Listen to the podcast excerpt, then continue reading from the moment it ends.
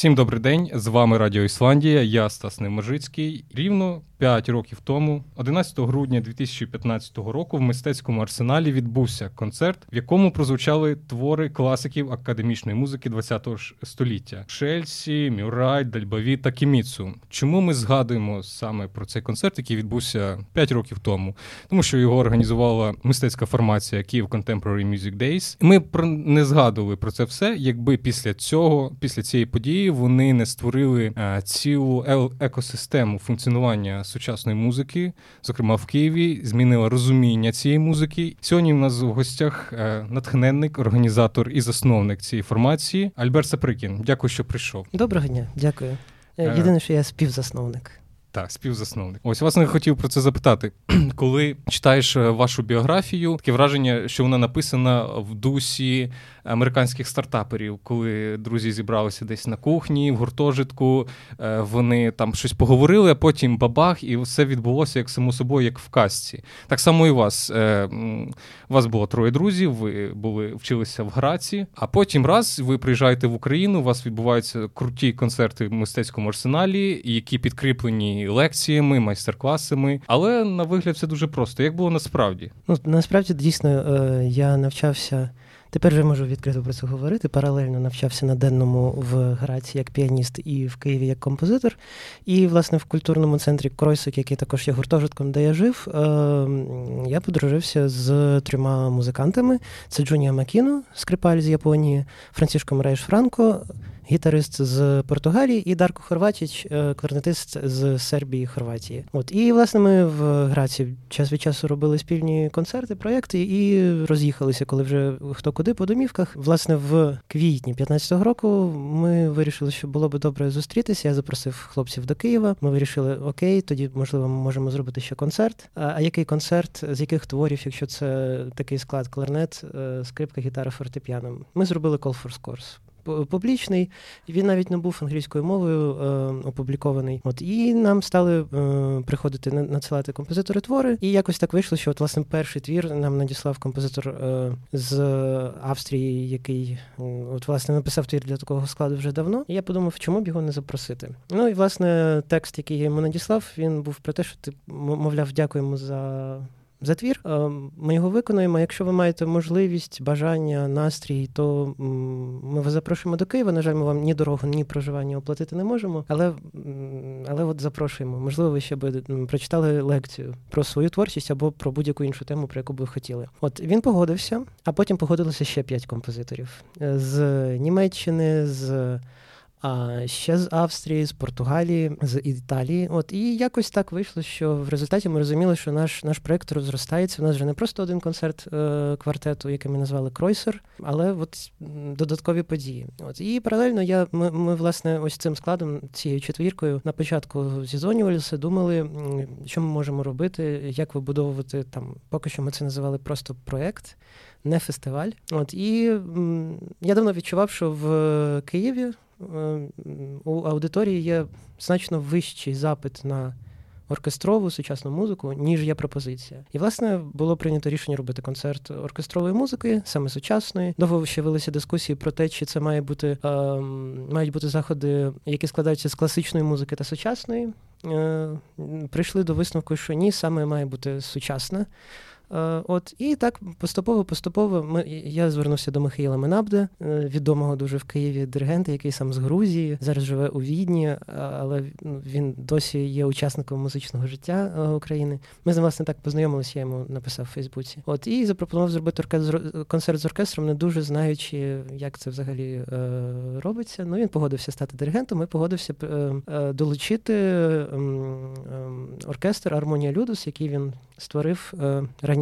І так ми розуміли, що у нас поступово розростається, і от слово 2015 року, яке, мабуть, найбільше говорив хлопцям, це «Our project is getting bigger». І вони такі, що знову, які новини, хто ще, що в нас ще відбудеться. От, і, ну, врешті-решт, це все вилилося в фестиваль, який відбувся впродовж 10 днів на 17 майданчиках в Києві і Львові. У нас був концерт з оркестром, у нас були концерти камерної музики, у нас були лекції. От, і, ну, власне, так от вийшло. Ще важливий момент, про який не можу не сказати, особливо враховуючи те, що нещодавно був День волонтера міжнародний. До нас приєдналося якимось дивним чином, мені поки що все ще не зрозуміли інструментарій, як це відбулося. Велика кількість волонтерів, які якийсь спосіб про нас дізнавалися, і пропонували свою допомогу. Одна дівчинка, студентка Могилянки, вона просто мені написала, я тут зробила заклик, і от зібрала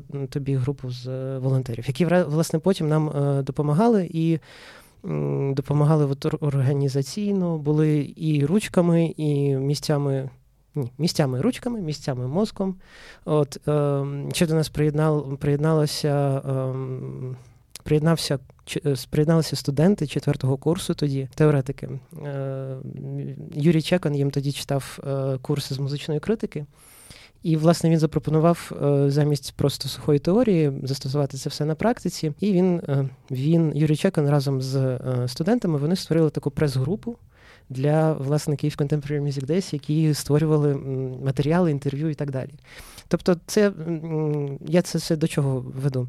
З самого початку вся ця історія в якийсь такий спосіб склалася, ніби цей фестиваль просто прийняв рішення «я хочу відбутися», і нас всіх він просто використав для того, щоб це сталося. Це для мене такий новий був досвід, і от, власне, так я цю історію сприймаю і до сьогодні. От, а що стосується концерту в Арсеналі, от, власне, так, він стався, і це був наш перший ever-івент, на який прийшло 450 слухачів, які, більшість з них купили собі квиток, щоб прийти в Арсенал взимку і послухати сучасних академічних композиторів і досидіти до кінця. Це теж був досвід для мене особисто доволі новий. От, і після того вони далі продовжували ходити на решту подій, які в Києві відбувалися. І коли вже фестиваль закінчився, ми, звісно, всі трошки нам потребувалося часу, щоб прийти до себе. А потім подивилися назад на цю махіну і запитали себе, що це було, як це сталося, і прийняли рішення, мабуть, треба це продовжувати. І в той момент ми подумали про те, а що ми насправді є. Яка це вже була команда? От коли ви вже вийшли з фестивалю, ви залишилися там, вас було 4, чи команда збільшилась, як взагалі? Далі все відбулося. Дякую. Це дуже хороше питання. Я теж про це думав поговорити. Власне, ця наша 4 це якби команда, яка вибудовувала, мабуть, можна це назвати програмною політикою, тобто займалася, власне, програмою. А все, що стосується вже організації на місці, то, звісно, це над цим працювала команда місцева. Так, і до неї приєдналися. По-перше, мої найближчі друзі Борис Логінов, Ренат Сукачик. Це були такі побратими, в яких я сидів на вухах, от починаючи з квітня. Це середовище, яке сформувалося в консерваторії. Так, от. Однокурсники.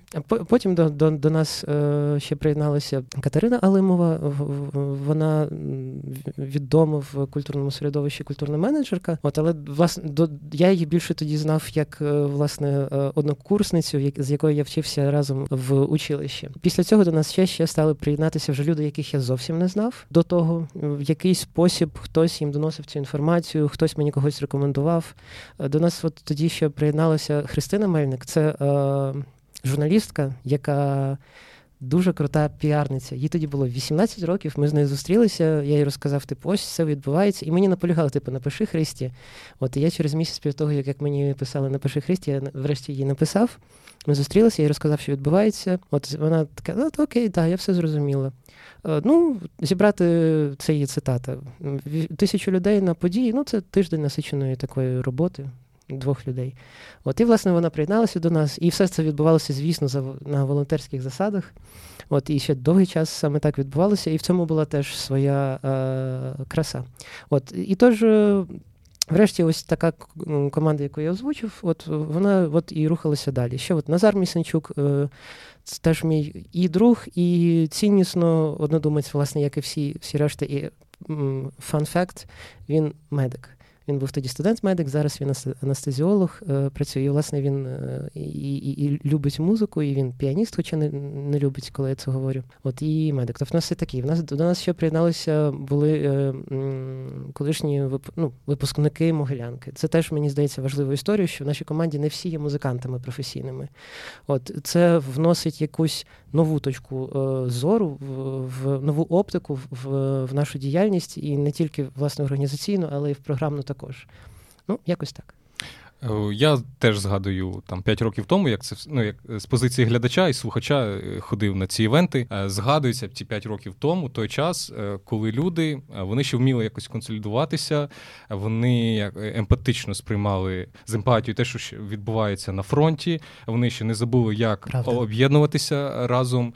І от мені здалося, що от цей весь дух, він якось ще працював, і тому легко було об'єднуватися навколо якоїсь великої ідеї. Те, чого ми, наприклад, не бачимо зараз. Хоча є багато інституційної підтримки від держави, здавалося б. Але от такої ейфорії від того, що в Києві з'являється щось нове, нова музика, зараз такого я не помічаю.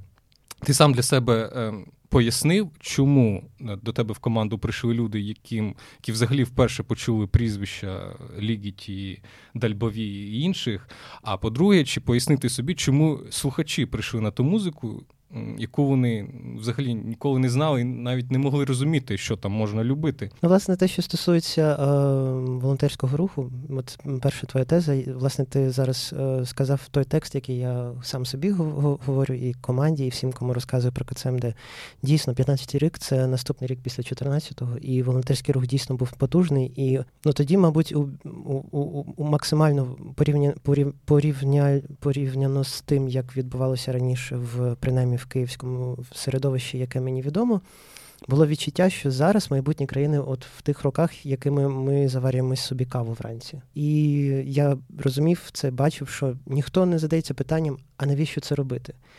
Це культура, це класична музика, в неї теж є певний фльор. От, і все, питань нема. Це те, що варто робити. От, це те, що стосується, чому об'єдналися. І, власне, цей дух такого об'єднання, він якимось чином, в якийсь спосіб, він зберігся от в КЦМД і до сьогоднішнього дня. Тож мені складно сказати, що ми не excited з приводу того, що ми робимо, чи що роблять наші співактори, які також працюють у сфері академічної музики чи мистецтва, в принципі. Що стосується аудиторії, то дійсно ми були приємно здивовані тим фактом, що більшість з тих, хто приходить, це не професійні музиканти. Це було дуже приємно усвідомлювати. А музикантів, оскільки ми плюс-мінус знаємо музичне середовище Києва, від сили 15-20% збиралося. Разом з тим, ми завжди до професійних музикантів ставилися як до зерна нашої цільової аудиторії, їх інтереси, їх... Ми завжди ставили в першу чергу. Разом з тим, ми дійсно питалися... намагалися ось цей, так би мовити, дух відкритості і демократичності, не намагалися, це само відбувалося, розповсюджувати на нашу діяльність, і мені, принаймні, хочеться вірити, і мені здається, що цей вайб, він відчувався в тому, що ми робимо, і нам було важливо, щоб аудиторія через всі канали комунікації, якими ми до них доносимо інформацію про те, що ми робимо, розуміло, що це ми не позиціонуємо ці проєкти з, можливо, невідомими іменами і назвами творів і так далі, як елітні, які розуміє певне обмежене коло досвідчених людей, які витратило 5, 6, 10 років на те, щоб вивчати професійну музику. От, і... Це з однієї сторони. З іншої сторони, тут я маю сказати слова в любові і компліменту захоплення, власне, київською аудиторією, киянами, які цікавляться культурою. Цим приємно були здивовані і казали мені про це усі музиканти, яких ми запрошували з-за кордону. Від музикантів-солістів найбільш відомого ансамблю «Модерн» до власне декількох музикантів з Японії чи учасників майстер-класів, яких ми 5 організували, їх людей, мабуть, 80 в цілому приїхали до Києва, от від Австралії, Філіппін до Південної Америки та Північної Америки. Всі бачили, що аудиторія, по-перше, вона, її кількість дивує, по-друге, приємно дивувала, так би мовити, вибачте мені слово, якість слухання, якість інтересу, ті очі, які з увагою широко відкриті сприймають інформацію, яка, можливо, якийсь відсоток цієї інформації точно не є зрозумілим. І це унікальна історія для Києва, і це один з тих факторів, який нас надихнув продовжувати працювати. Ми зрозуміли, що нам є для кого працювати. Ми зрозуміли, що ми ще хочемо, власне, бачити ці очі цих людей, які приходять на подію, не знаю, на послухати струнне тріо Шонберга. Якось так. Так, але ви ж, як були і організаторами, ви і були виконавцями. Можна було поєднувати творчість, як вам вдавалося, і якісь, доволі механічні процеси, які потребували точності? Якщо говорити про 15-й рік, перефразуючи «танцюють всі, страждають всі». І страждає все. Дійсно, якщо говорити про Франсішку, Джунію і Дарко, то вони, власне, займалися виключно творчістю і ми брали участь в розмовах про програмну політику. А я займався в тому числі організацією, яка мені, в принципі, подобалася і подобається до сих пір. Це для мене в певний спосіб теж творчість. Те, що пов'язано з об'єднанням людей. Я не кажу, що я їх об'єдную, але я частиною процесу, який об'єднує людей.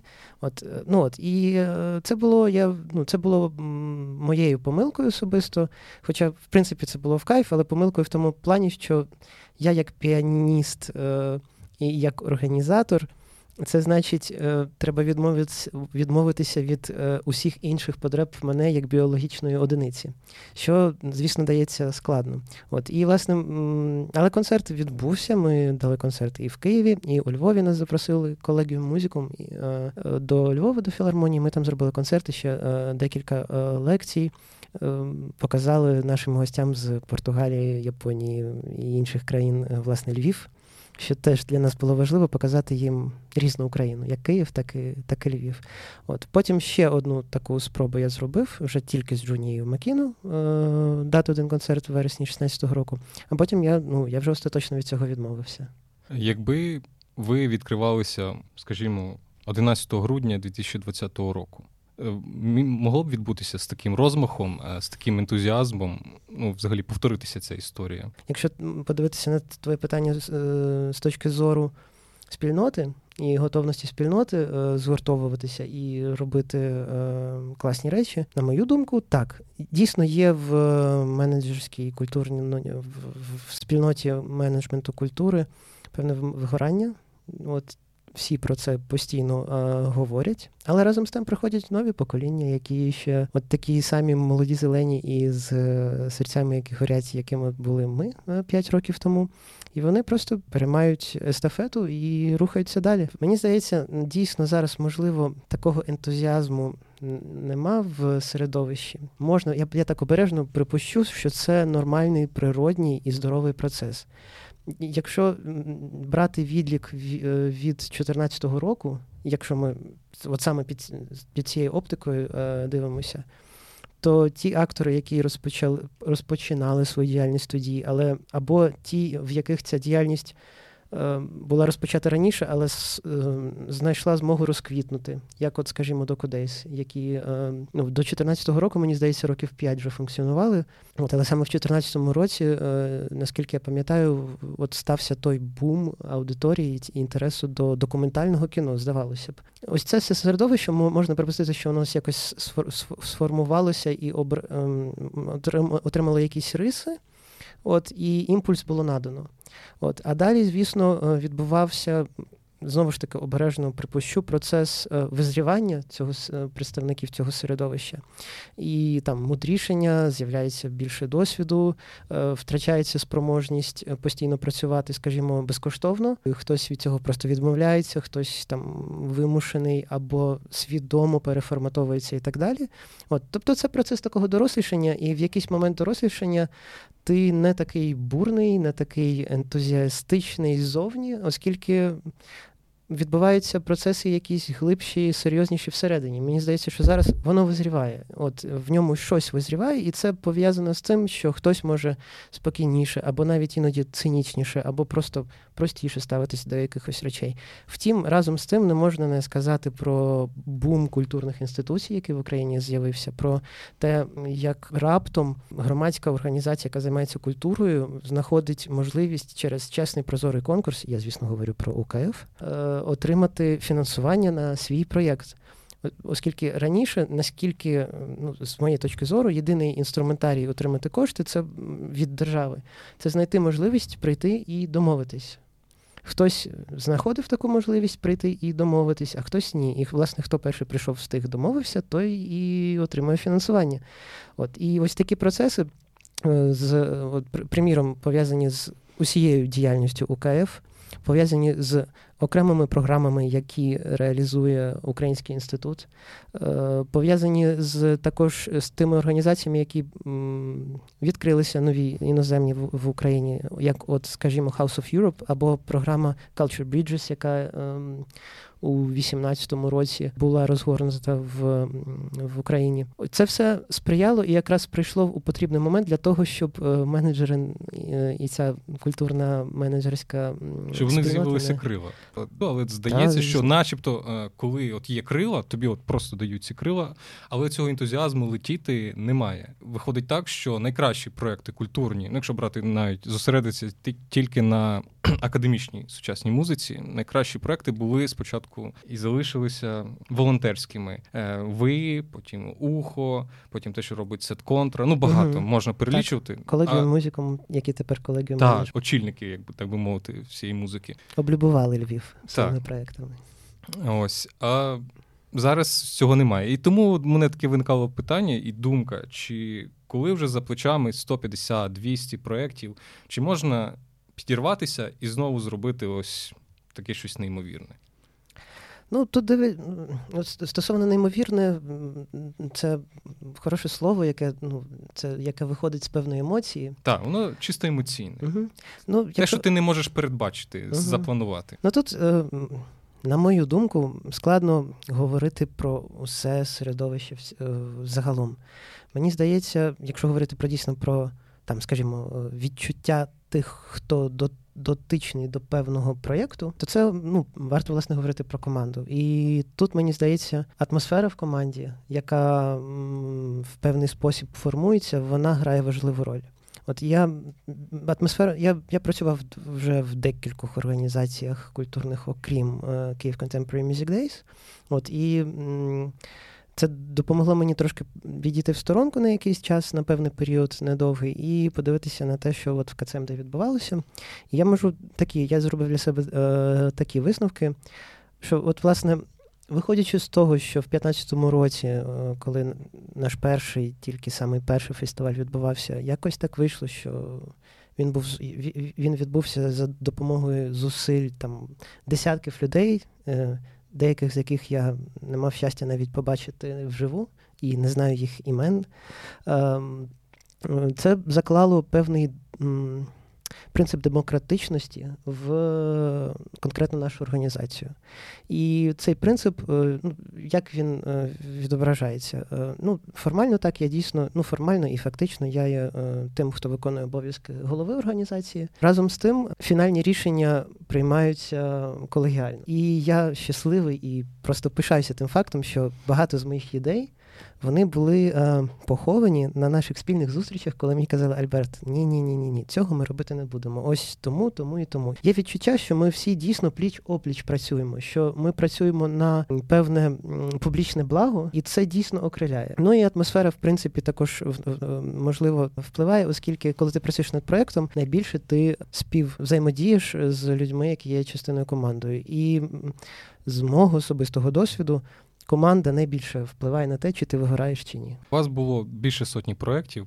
складно назвати цифру, чи вона є конкретно? У нас було близько 150 заходів. Чи є в тебе, от, можливо, улюблений проєкт, там, де реалізувалась вся твоя фантазія, весь твій запал, от, про який ти будеш згадувати? От, все вдалося так, як я уявляв. Ой, тут буде неочікувана відповідь. Мабуть, мій улюблений проєкт, і він полягає, власне, в тому, що в нас є зараз та команда, яка в нас є. Тобто це не про діяльність, яка виходить назовні, а про те, яка от спільнота професіоналів з тими цінностями, які розділяються усіма, і, власне, розділяються усіма. І це все передається, на моє переконання, в, власне, те, як саме відбуваються проекти.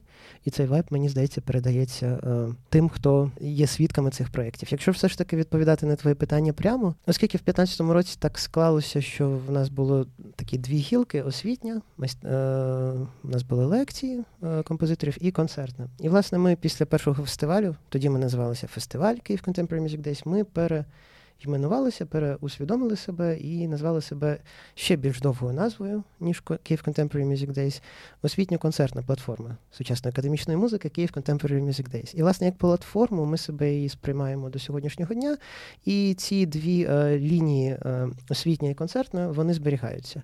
От якщо говорити про освітні проекти, то тут я би взяв просто от увесь блок наших майстер-класів, яких було 5 для композиторів і для виконавців. От, з електроакустичної музики, з інструментальної музики. Ну, власне, для виконавців це для інструменталістів, для виконавців майстер-класи.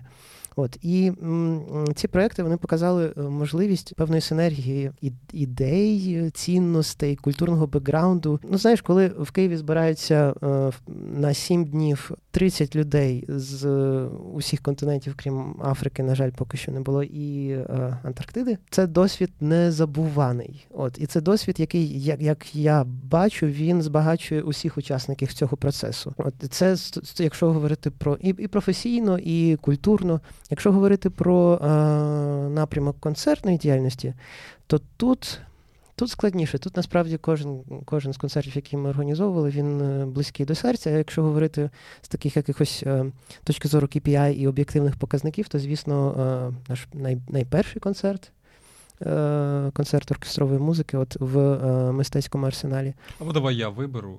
Ну, давай, я вибирай. Не був на концерті, тому що я не міг на ньому бути, тому що він був в Португалії. Це було декілька концертів. Як ви дійшли до того життя, що от вам стало нудно організовувати фестивалі в Києві, майстер-класи, і ви повезли фестиваль сучасної музики? Так, це цікава історія. Ну, власне, до нас з першого року, з 15-го року, приєднався португальський композитор, який брав участь в класах Карлхайнца Штокхаузена та, власне, учень Еммануеля Нунша, одного з найбільш провідного композитора Португалії. От він до нас приєднався, прочитав лекції і запропонував: давайте зробимо майстер-класи. От, і ми зробили з ним майстер-класи, тоді це взагалі було повністю безкоштовно для всіх і повністю волонтерська історія. І ще декілька разів він до нас приєднувався. А потім так сталося, що він в себе в Лісабоні відкрив такий культурний хаб, концертну залу. І, власне, він сам відкрив концертну залу. Ну, так. Він був наш великий друг, і в мене була інтенція, оскільки він приїздив до нас так багато разів і стільки багато зробив, от, власне, особливо для електроакустичної спільноти в Україні, в Україні, дійсно в Україні, не тільки в Києві, оскільки до нас композитори з різних міст України також приїздили, то ми можемо зробити свій внесок, власне, в його локацію і привезти там тих музикантів, з якими ми вже співпрацювали з різних країн. Ми шукали таку можливість, подалися на грант від якраз Culture Bridges, і неочікувано для себе ми його виграли.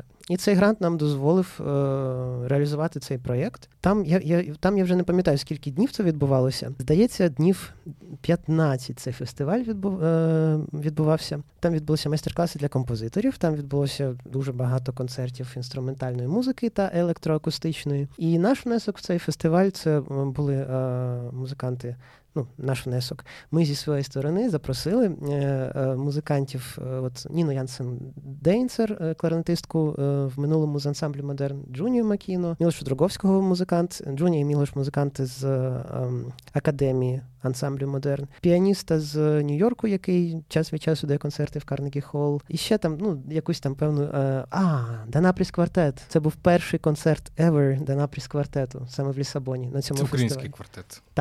Так. Це дуже крутий український квартет, який, власне, спеціалізується на саме сучасній академічній музиці.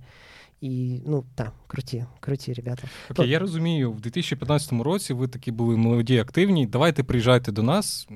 Зараз ви їдете в Португалію і знову запрошуєте купу музикантів з усього світу. Давай, наприклад, піаніста з Нью-Йорка.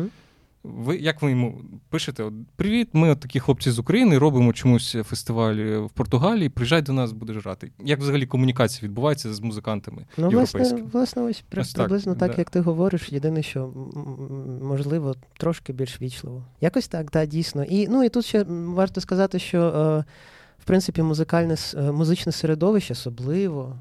Ми знаємо, що світ тісний. І ми розуміємо, що музичний світ ще більш тісний.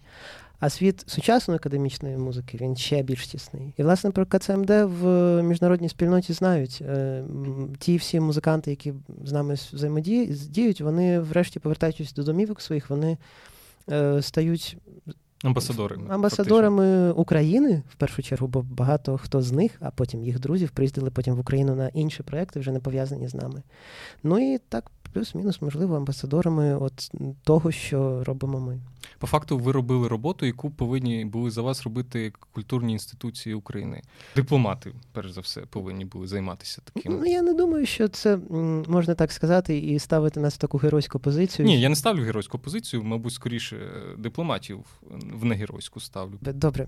Я тут що хочу сказати, що от я, власне, як людина, яка працювала в інституції, яка займається культурною дипломатією від України, багато думок і чув, і думав сам. Мені здається, що найбільш потужна дипломатія – це дипломатія from the ground up. Тобто, якщо ми говоримо вже про це. Тобто, це та діяльність, яка знизу йде, а не згори. Діяльність, яка йде знизу, власне, якщо ми говоримо про дипломатію, тоді в нас є стейкхолдери. Тож, тоді стейкхолдери там. Вони значно ліпше сприймають цю інформацію, оскільки вони довіряють нам. І вони, власне, ми їм показуємо нашу Україну, ту, якою ми Україну бачимо. Вони зустрічаються з тими, хто бере участь, як аудиторія, чи учасники майстер-класів і так далі, саме з українцями. В такий спосіб вони значно природніше, в них формується абсолютно адекватна і хороша думка про Україну. Але це дуже тривалий час.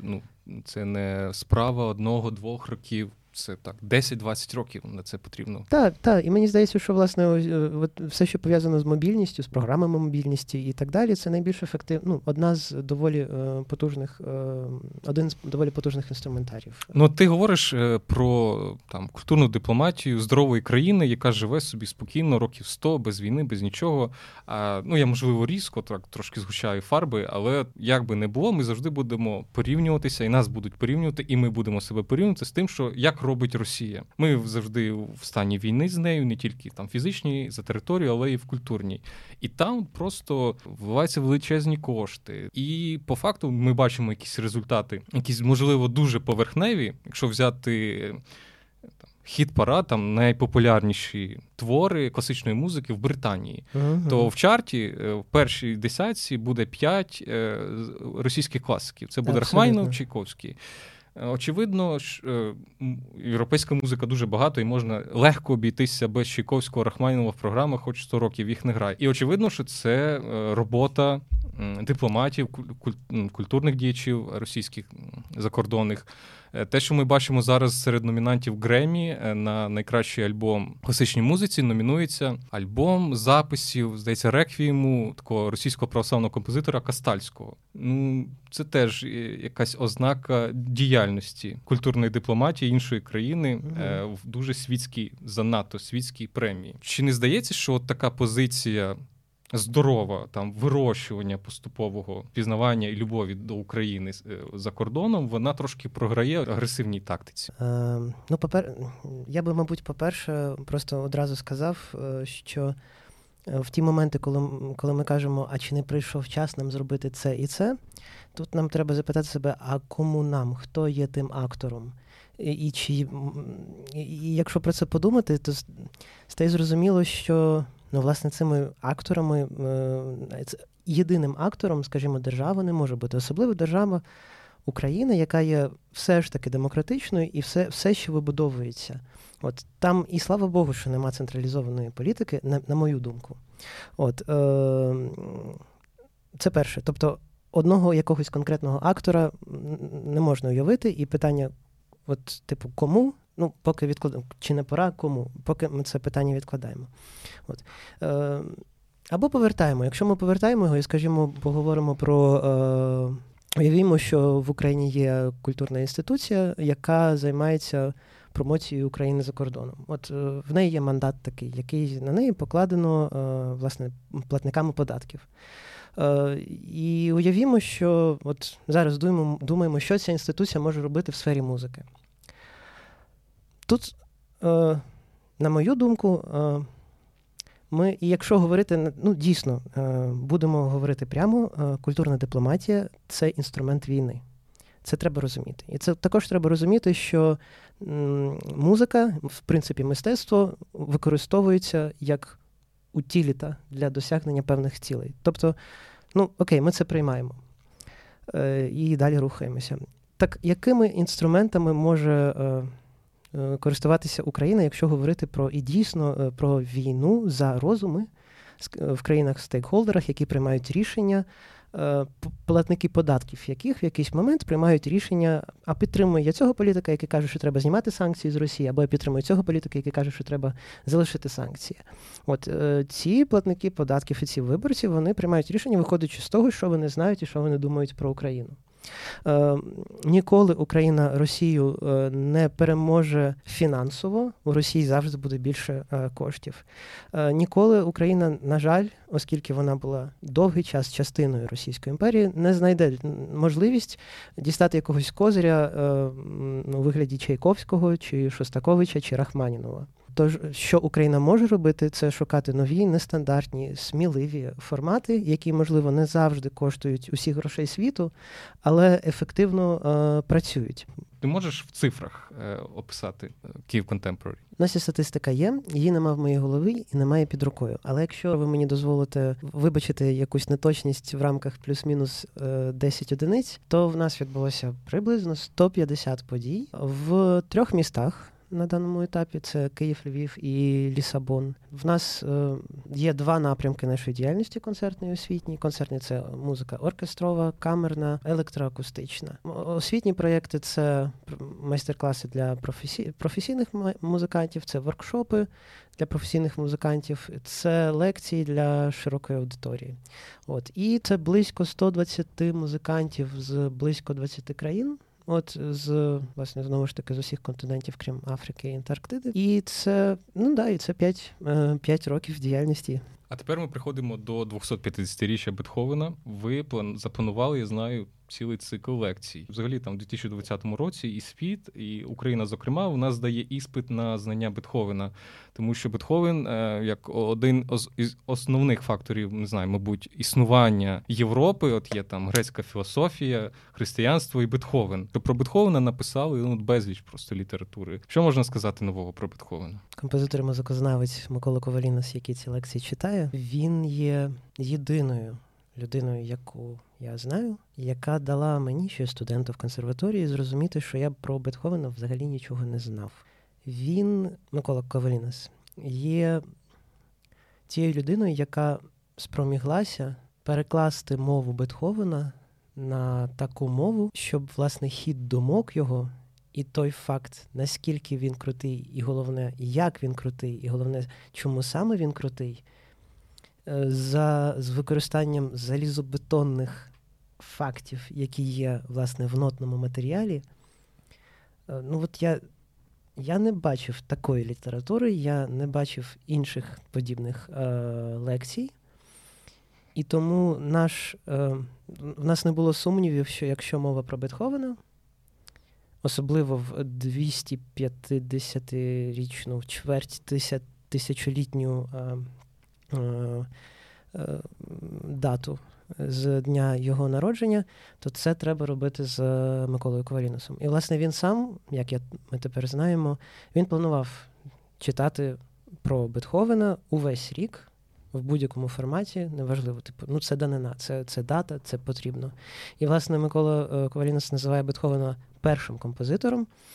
Спойлер. Чому саме перше, ви зможете дізнатися, власне, дивлячись онлайн шосту лекцію, яка вже буде транслюватися в наступному році, а перша 17 грудня, в єдину дату, яку ми знаємо, це от 17 грудня, коли Бетховена хрестили, ми не знаємо, коли він народився, відбудеться перша лекція. На усіх платформах Kyiv Contemporary Music Days, а також партнера проєкту Goethe-Інституту, а також партнерів проєкту Клакерів. І Радіо Ісландія. І Радіо Ісландія, і колегіум менеджмент, а також Львівського граного залу. Це всі організації, які одночасно будуть транслювати першу лекцію, а далі вже наступні в майбутньому. Так от, Микола Ковалінус, він той, хто дійсно побачив те, що завжди було ніби на виду, але якось ніхто не помітив. І мені здається, що Микола Ковалінус робить подарунок людству, і особливо професійному музичному середовищу, оскільки він відкриває, він дійсно пояснює, чому насправді, як саме Бетховен дійсно крутий, і чому він саме перший композитор, чому він саме той композитор, який заклав ті величезні камені, на яких зараз стоїть уся музика західноєвропейської цивілізації. Ось чому, власне, ну, дивно ж, Kyiv Contemporary Music Days раптом робить лекції про Бетховена. Саме тому, що він перший сучасний композитор. Не всі композитори, які жили в 19-18 столітті, є сучасними до сьогодні, але Бетховен, він сучасний. Він, власне, коли в якийсь момент він сказав, ось цей мій музичний твір, його будуть виконувати через 2 роки, і тоді це було не прийнято, і всі думали, що він якийсь дивний. Під кінець життя він вже сказав, що мою музику і через 200 років будуть слухати. І, власне, от зараз через 200 років ми її слухаємо. Тоді такий майндсет був доволі дивним для музичного середовища. Це я зараз все цитую Миколу Ковалінуса. І ми можемо, власне, на цих лекціях дізнатися, чому саме він був впевнений, і чому саме це спрацювало, і чому ми сьогодні можемо з певністю сказати, якщо людство буде через 200 років існувати, що його музику будуть і через 200 років слухати, і святкувати вже половину тисячоліття від дати його народження. Зі свого боку скажу, що я теж був присутній на одній з лекцій Миколи Ковалінуса. В 17-му році, так. Те, що мене вразило, Микола Ковалінус говорив суто фахові музичні речі, які викладаються для студентів консерваторії. Хто сидів в залі, знову ж таки, 80%, якщо не 90%, це люди, які взагалі абсолютно не пов'язані з музикою. Але всі 1,5 години чи 2 години. 2 години тривала лекція, де на проекторі були ноти, партитури, і всім було цікаво. Ось який секрет у цього магнетизму? Ну, я одразу скажу, що я навряд зможу дати точну відповідь, оскільки я сам, скільки себе пам'ятаю музикант, і мені складно себе уявити не музикантом. Тобто не людину, яка не володіє там, ну, тим багажем знань, які всі. Я зрозумів, що я об'єктивної відповіді на це питання, яке я сам собі теж задавав дуже багато, не знайду. Але я можу припустити, що власне, те, про що говорив Микола Ковалінус, це було, звісно, про музику, але найголовніше – про логіку в музиці. Про те, якщо дозволите, високе, яке апелює до нас як до людей, складних людей. Людей там з певним там культурним бекграундом, так далі. І мені здається, що в нашому житті бракує досвіду, коли ти можеш впродовж 2 годин знаходитися в середовищі, де апелюють до ось того твого якогось внутрішнього органу, який відповідає не за якісь буденні речі або емоційні речі, а апелює до ось того логічного, абстрактного, а оскільки абстрактне мислення, можливо, воно є не тільки у Homo sapiens, але у Homo sapiens воно абсолютно точно найбільш розвинено, тобто можна сказати, що абстрактне мислення – це те, що робить людину людиною, і, власне, в такому випадку можна сказати, що лекції Миколи Ковалінуса – це лекції, в яких апелюють до тебе, як саме до людини. І це відчуття пробудження в тобі ось цієї людини, яка, власне, ну, в 17-му році було щастя, мала можливість, сидить в залі, де ще є 250 таких самих людей. Це Це досвід, який об'єднує. Одного разу після однієї з лекцій в мене було відчуття, що ми просто були на службі, на дуже крутій службі, де просто замість певного божества були абстрактні, логічні якісь речі. Але відчуття потім в душі, емоційне, воно крутіше, ніж закохатися. Отже, ми вас запрошуємо.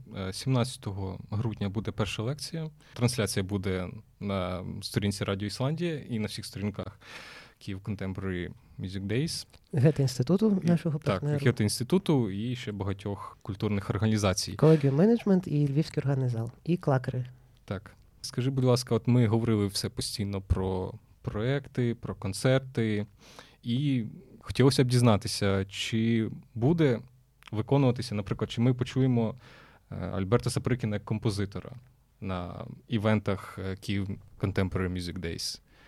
Чи розглядається така можливість? О, дякую за питання. Або Альберт Саприкін – піаніст. Дякую за питання. Я шукаю слова. Я не шукаю відповідь, я шукаю слова. Я думаю, якось так історично склалося, що от, власне, вже на найпершому фестивалі моя музика не звучала, оскільки, скажу відверто, я не вважав тоді ту музику, яка в мене написана, достойною того, щоб звучати на одній залі з тими крутими композиторами, якими ми, власне, напакували програму фестивалю. Ще одна річ. Наш кінцевими бенефіціарами нашої діяльності ми бачимо, в першу чергу, звісно, музичну спільноту, і ширшу культурну спільноту.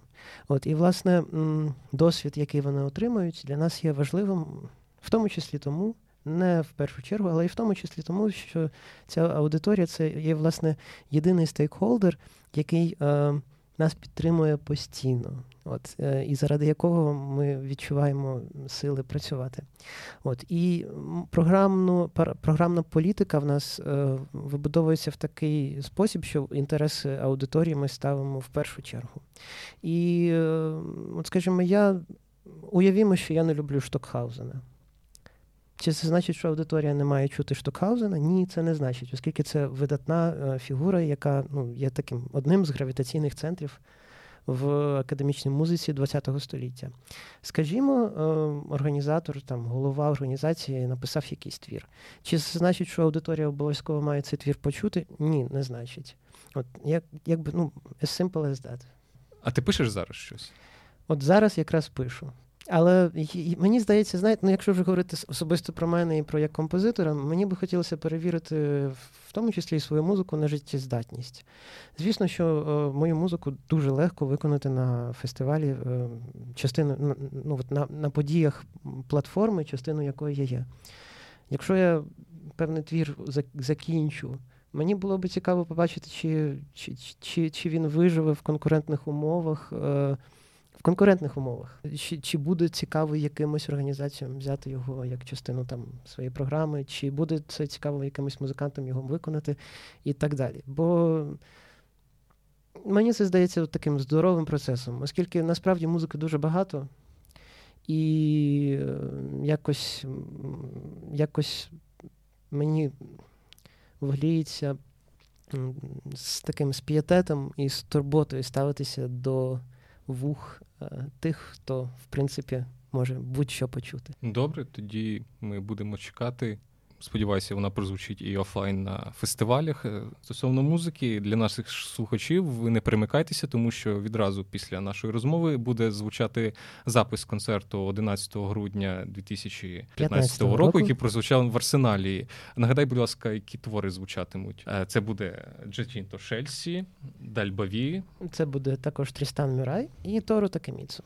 Отже, не перемикайтеся, у вас є унікальна можливість почути класику світового авангарду у виконанні українського оркестру під керуванням Михайла Менабде. А солістами там були, власне, мої друзі і співзасновники Kyiv Contemporary Music Days, Джунія Макіно, скрипка, та Дарко Хорватич, кларнет.